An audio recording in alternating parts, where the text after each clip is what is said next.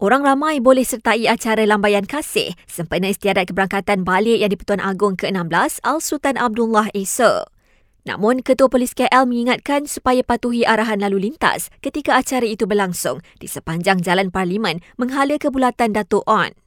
Tujuh laluan di sekitar KL katanya akan terbabit dengan penutupan penuh, manakala 13 laluan akan ditutup secara berperingkat. Sementara itu, kira-kira 30,000 rakyat Johor dijangka berada di sepanjang jalan dari Istana Bukit Sirin hingga ke hangar di Raja Senai Rabu ini.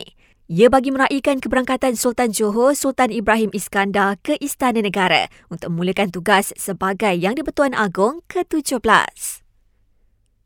Tun Wan Junaidi Tuanku Jaafar selesai mengangkat sumpah sebagai Yang di-Pertuan Negeri Sarawak ke-8 dalam istiadat yang berlangsung di bangunan Dun Sarawak. Bekas Menteri Kewangan Tun Daim Zainuddin mengaku tidak bersalah dan minta dibicarakan atas tuduhan gagal isytihar harta kepada SPRM. Antara harta yang tidak diisytiharkan termasuk beberapa kereta mewah, lebih 30 syarikat dan hartanah premium di sekitar KL. Sumbangan tunai rahmah STR Fasa 1 mula diagihkan kepada penerima berdaftar hari ini. Pembayaran itu dibuat secara berperingkat mengikut kategori kelayakan masing-masing melalui akaun bank atau tunai.